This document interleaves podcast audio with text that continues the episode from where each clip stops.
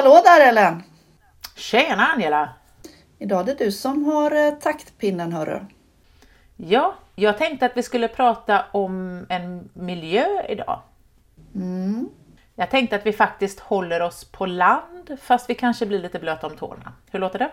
Det lät väldigt spännande. Vad skulle det kunna vara? Jo, jag tänker att idag går vi ner till stranden och så tittar vi på hällkar. Ja, det är ju en jättespännande och kul miljö och det, för många så kanske det är första inblicken man får i livet i havet för att man får det som ett litet naturligt akvarium som man kan titta i och se lite mer. men då är det mer klippstrand än sandstrand va? Det är definitivt mer klippstrand än sandstrand. Det är bara klippstrand. Ja men kör då! Ja, men vi gör det. Jag tänkte att jag börjar med att skilja på, på hällkar och det som kallas för tide pools på engelskan. Hällkar kallas för rock pools. Och det är ju så att när vi är på de stora kusterna, alltså havskusterna som Atlanten, Stilla havet, så då har vi tidvatten. Och rock eh, pools och tide pools är båda två så att säga, gropar i berget. Men tide pools, de sköljs över och liksom översvämmas av tidvattnet två gånger per dygn.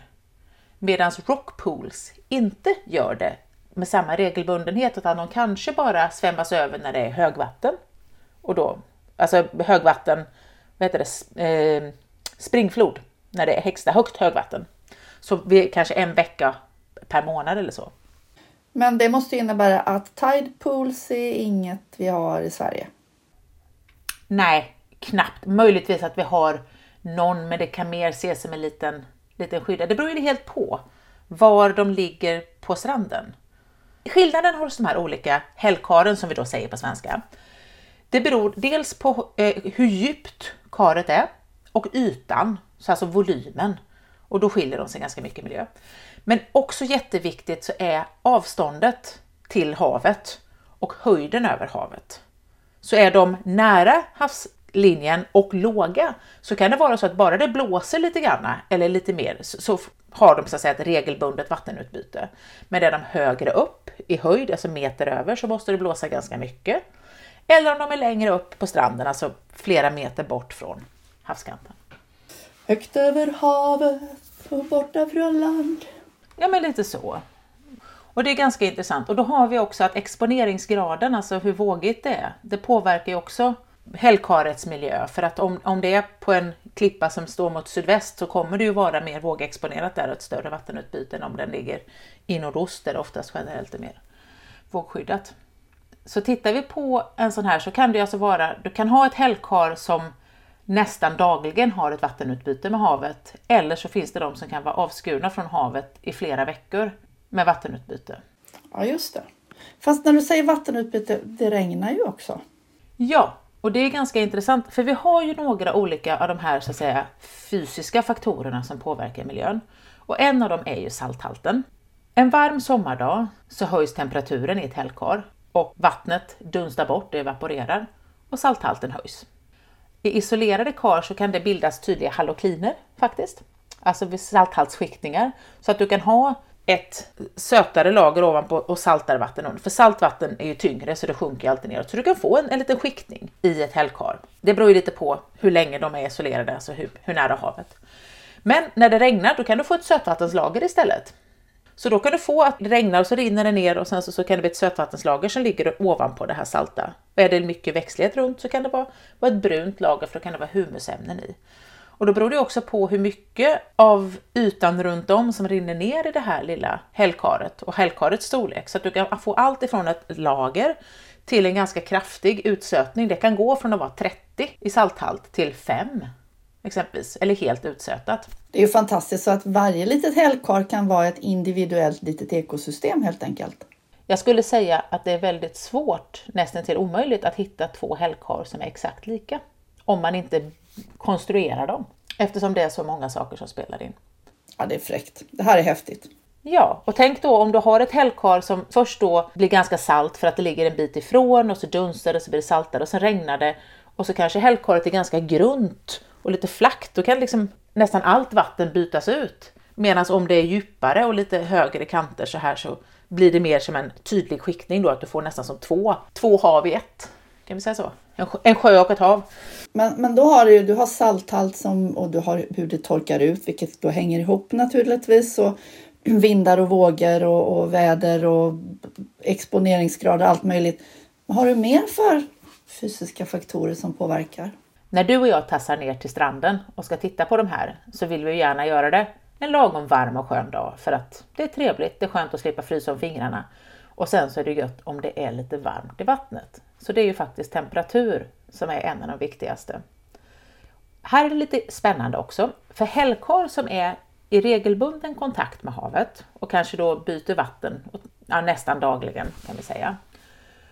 Då är de generellt mer i fas med havstemperaturen. Men är de avskurna från havet helt och liksom mer sällan byter vatten, då har de mer, är de mer i fas med lufttemperaturen. Så att ett väldigt isolerat hällkar på sommaren kan bli jätte, jättevarmt. Det värmer upp och så kan steka det på så sätter man ner fötterna och det, det känns liksom varm, nästan varmare än luften. Då får du också uppvärmningen från berget runt omkring som värmer upp det. Medan ett hällkar nere vid strandkanten där vågorna slår över kommer ju vara lika svalt som havet är. Så på sommaren i de här karen så kan vi få en temperaturskiktning också. Vi hade ju salthalten där, men vi kan få en temperaturskiktning precis som vi kan få i vattnet utanför. Där vi har ett varmt lager och sen ett kallare lager under. Ja, ja absolut. Och sen på vintern så blir det då tvärtom eller upp och ner. Då kan det ju frysa på ytan och vara kallare på ytan än på botten för då är det ju fortfarande flytande där även om ja, varmare är väl att ta men ja, liquid. Så att vi får en skiktning som på sommaren så är det varmt ovanpå kallt och på vintern så är det kallt ovanpå varmt. Så lite kul. Så kan man titta på det i ett hällkar och se på det. Näring då? Vad tänker vi? Fågelbajs eller? Ja, det är ganska mycket fågelbajs som kommer från klipporna. Vi, vi, säger fågel och sen så hoppas vi att ja, det räcker med det. Visst är det så. Och där beror det ju på vinkeln så att säga ovanför. Är det ren stenklippa, fågelbajs, då brukar man ofta se olika lavar. Som fågelbrosklav exempelvis och de här strandorangelavarna som brukar växa och gynnas av fågelbajsen. Och är det mycket växtlighet och ganska platt innan, då kommer det ju inte lika mycket fågelbajs. Då är det växterna som tar upp näringen först. Så det varierar ju också. Regnar det så sköljs det ner mer näring, kanske. Mm. pH? Varierar ju såklart med mängden fotosyntes. Du -du. Och vilka är det som fotosyntetiserar? Du -du. Jag tänker alger den här gången. Jaha, du tänker alger, vad lustigt. Mm. Just i den här podden? Ja. Mm. Det är ju det. Och då blir det ganska spännande tycker jag, för syresättning, alla organismer behöver ju syre. Och vi vet ju att mängden gas som kan lösas i vätska påverkas av temperaturen. Så ju varmare en vätska är, desto mindre mängd gas löser sig. Så har vi då ett hällkar som är isolerat och värms upp på sommaren, så då blir det mindre och mindre syre i vattnet. Men sällan så lite att det faktiskt blir en stress för organismerna där i av bara temperaturen. Då har vi nästan alltid alger i det här karet, antingen makroalger eller mikroalger, som då samtidigt producerar syre. Men vad händer på natten? Respiration. Precis. På natten så producerar ju inte algerna något syre, utan då respirerar de bara. De respirerar på dagen också, men då brukar det bli så att då respirerar de mindre än vad de producerar syre. Men på natten så är det bara respirationen. Och då förbrukar algerna också syre, plus att alla djuren förbrukar syre. Och då kan det faktiskt bli syrebrist i ett hällkar. Det är spännande, för det är inget som man sådär spontant tänker sig. Nej, man tänker att ju mer alger det är, desto mer syre får vi. Men, ja, mm. Inte bara. Beror också som sagt på temperaturen. Så det är framförallt när det blir varmt i hällkaren som det här kan bli en risk. Ja, det är jättespännande. Sen får vi också tänka på att har vi också då mycket alger så kan det också bli att när de här algerna så säga, vissnar. Vi vet ju att eh, enteromorfan exempelvis, eller ulvan som den nu heter, eh, när den har förökat sig så bryts ju hela bålen ner och då får vi nedbrytning. Och nedbrytning konsumerar också syre. Ja, för det är bakteriernas respiration. Exakt. Vilket betyder att om vi har mycket alger i ett hällkar så kan vi få en hög syreproduktion men vi kan också få konsekvensen av att det blir en hög respiration och en hög respiration vid nedbrytningen. Så det är inte alltid en garanti att mycket är inte alltid bäst där. Men nu får du faktiskt berätta vad vi hittar för alger. Ja, vad har du varit i några fräcka hällkar? Ja, det har jag. Hällkar jag minns. Det ska bli en novell, tänkte jag. Behöver jag nämna Ursholmen? Nej, för de som är eh, marinbiologistudenter har gått på, på Stockholms eller Göteborgs universitet så tror jag de flesta har en relation till Ursholmens hällkar. Samtliga på havet i klassrummet kan också garantera det här. Och jag skulle rekommendera alla som är intresserade av alger att åka ut till Ursholmen och eh, besöka det här hällkaret för det är fantastiskt. Men det finns många hällkar på Ursholmen. Men andra hällkar jag mött genom åren, det är ju faktiskt, det räcker ju bara att gå längs västkusten på klippstränderna så, så kommer man att stöta på ett eller annat. Och jag som dessutom är lite bevandrad på den inre sidan av landet har ju även träffat på hällkar längs Östersjöns kuster hela vägen upp till Umeå. För sen har jag inte varit längre. Så även i detta artfattiga område kan man hitta några guldkorn. Jajamensan! Det finns alltid en grop att leka i. Ja, det är fantastiskt. Mm. Men om vi då börjar med en vanlig art så brukar vi oftast ha några grönalger. De tycker jag om att sitta närmast ytan. Och i hällkaren så hittar vi oftast före detta Enteromorpha intestinalis, numera Ulva intestinalis. Och eller Cladophora, oftast glomerata. Det där känner man ju igen. Det, här härliga gröna, knallgröna i hällkaren som man kan plocka upp och gotta sig med. Det, ja. Och de gynnas ju också av eh, näring såklart. Så kommer en fågel och bajsar i närheten så blir de väldigt glada och växer extra mycket. Så vissa hällkar kan ju vara nästan helt, helt fyllda bara av alg som är så ett, liksom ett vattenlager över dem men det är, det är tjocksmockfullt med alger. Men då ibland kan man ju då när man ser det här fantastiska gröna bli lite sugen på att plocka och äta. Vad säger du om det? Ja, men det gör jag själv. Men jag brukar också skölja det ganska ordentligt innan jag gör det. Eftersom jag just vet att eh, fågelbajs gynnar och det, jag gödslar ju mina planter hemma i trädgården också. Men här är det lite mer direkt gödsling så jag brukar alltid skölja dem noggrant i uppsaltat kranvatten innan jag torkar dem.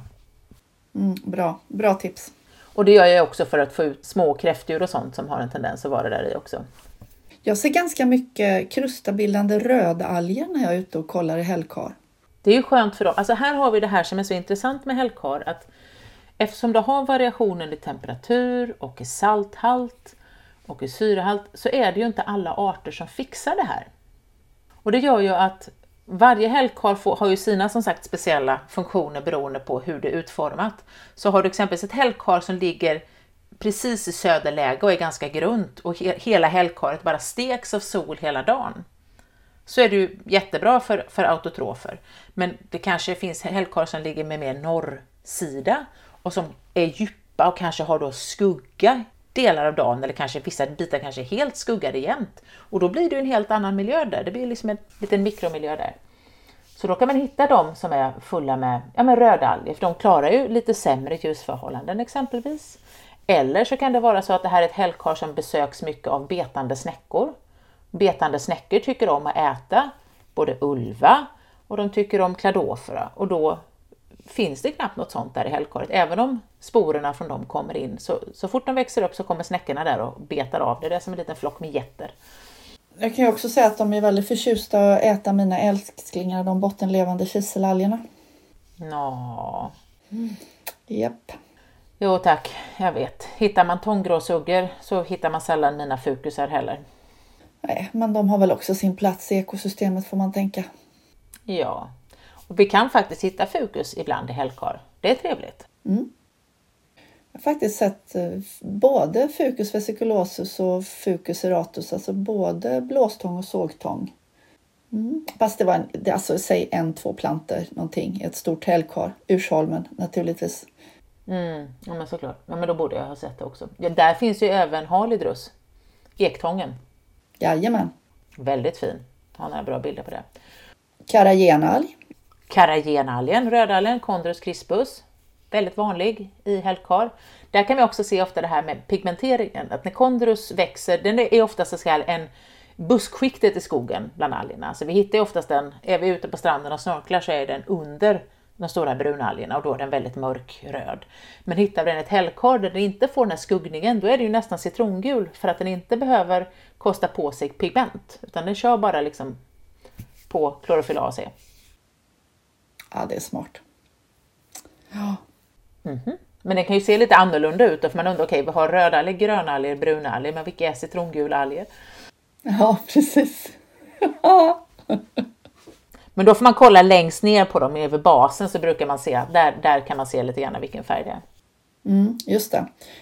Sen tycker jag att det har varit mycket makro nu. Jag skulle ju vilja putta in lite mikro också. Ja, men putta in lite mikro då. Och då är det ju inte bara kiselalger. Det är inte så mycket kiselalger faktiskt egentligen. Det är bottenlevande och de som lever på sten. Men annars är det väldigt mycket encelliga grönalger.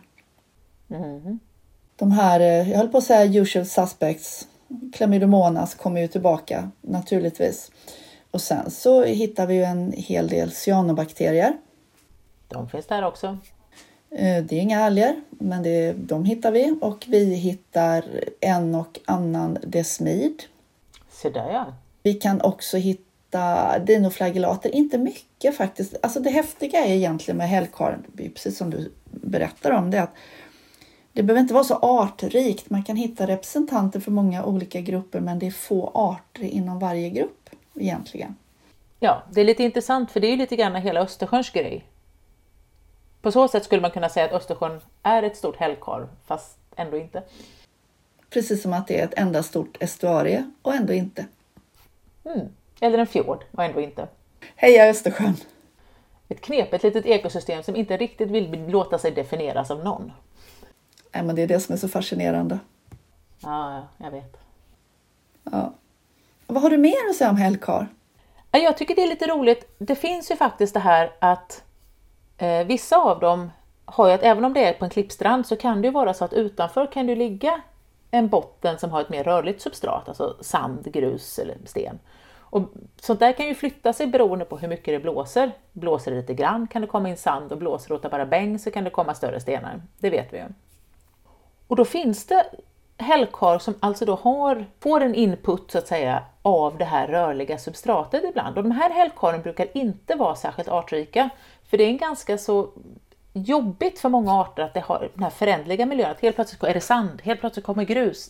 Det här med förändring är det inte alla arter som är särskilt glada för, eller väldigt få arter som är glada för.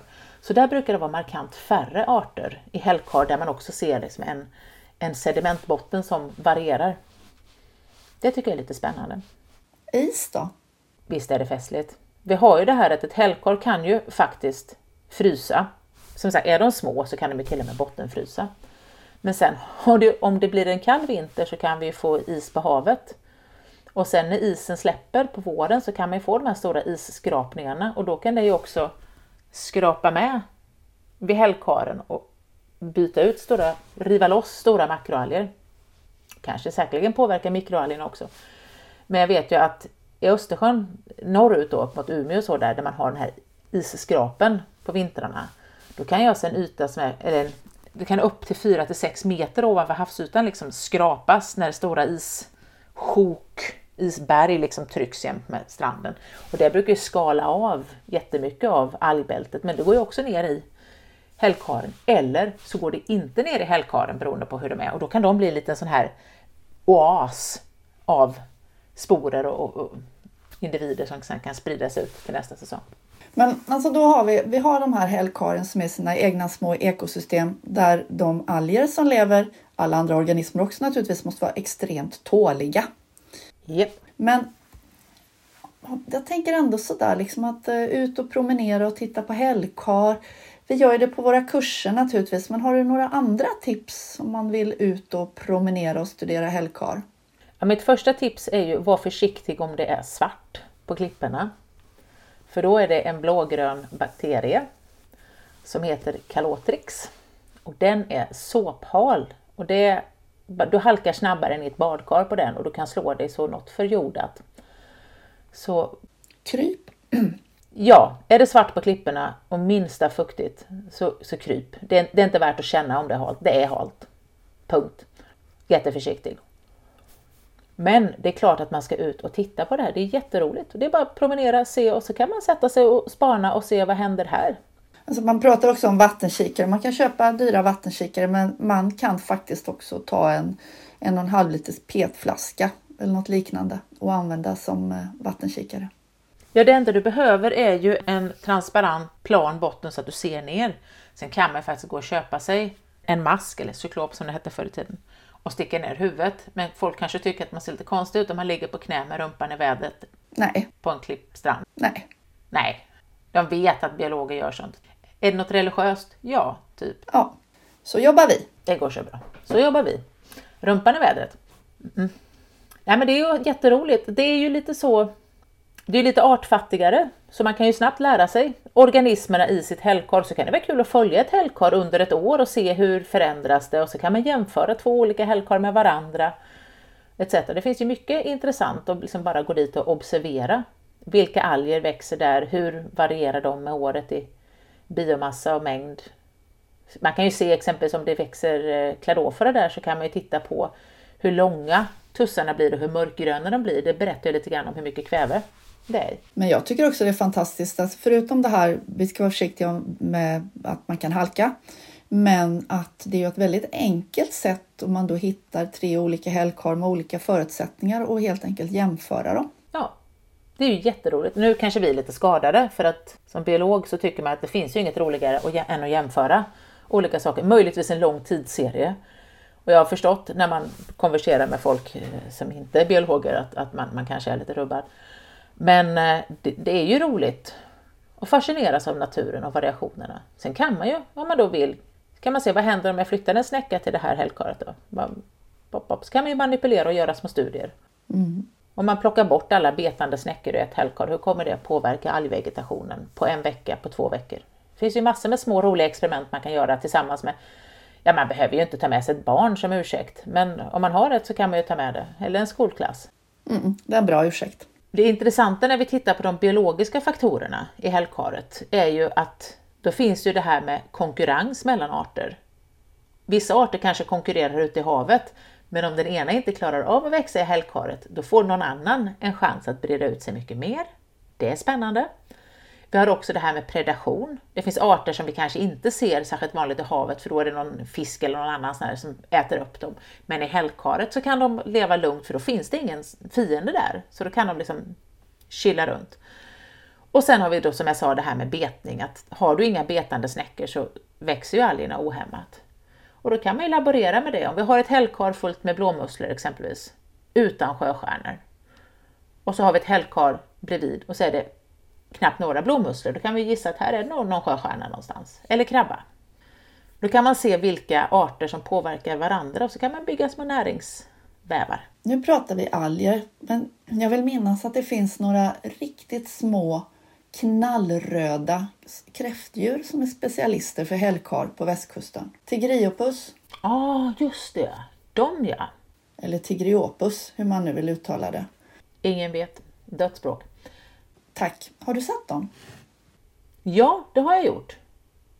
Men inte så att jag har brytt mig om dem eftersom jag oftast har tittat på algerna. Får jag skamligt nog säga. ja, håller helt med. Men vi kan ju säga om ni är ute och tittar på hällkarlen och ser någonting som är knallrött, pyttesmått, några, bara några millimeter stora, så är det stor sannolikhet att det är just de här små kräftdjuren som är där och käkar. Det som är kul att ha om man är ute och tittar på det här, det är ju att ha med sig en lupp. Japp. Och så en liten burk med en eh, vit botten, så, för då kan man se, kan man titta på saker. Det är roligt. Bra idé. Men eh, det var dags att ge sig ut då, eller? Ja, men jag tycker det. Vi glömmer inte kaffetermosen, sittunderlägget och eh, luppen. Gött! Vi säger så. Det gör vi. Tjing tjing! Ha det bra!